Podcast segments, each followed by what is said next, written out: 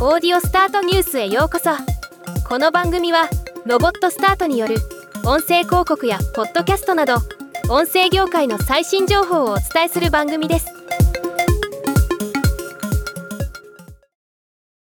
防災テックベンチャースペクティさんが提供する AI アナウンサー荒木結衣音声案内システムが神戸市の防災行政無線で導入決定したそうです。AI アナウンサー荒木結衣は AI を活用した人に近い自然な発音やアクセントイントネーションを習得し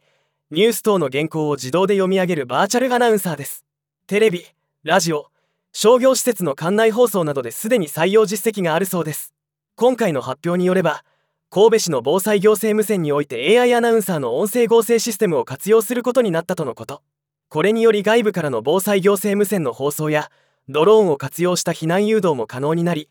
より安全な災害対応を図れるそうです。こういう領域での AI 音声活用も素晴らしいですね。ではまた。今回のニュースは以上です。もっと詳しい情報を知りたい場合「オーディオスタートニュース」で検索してみてください。ではまたお会いしましょう。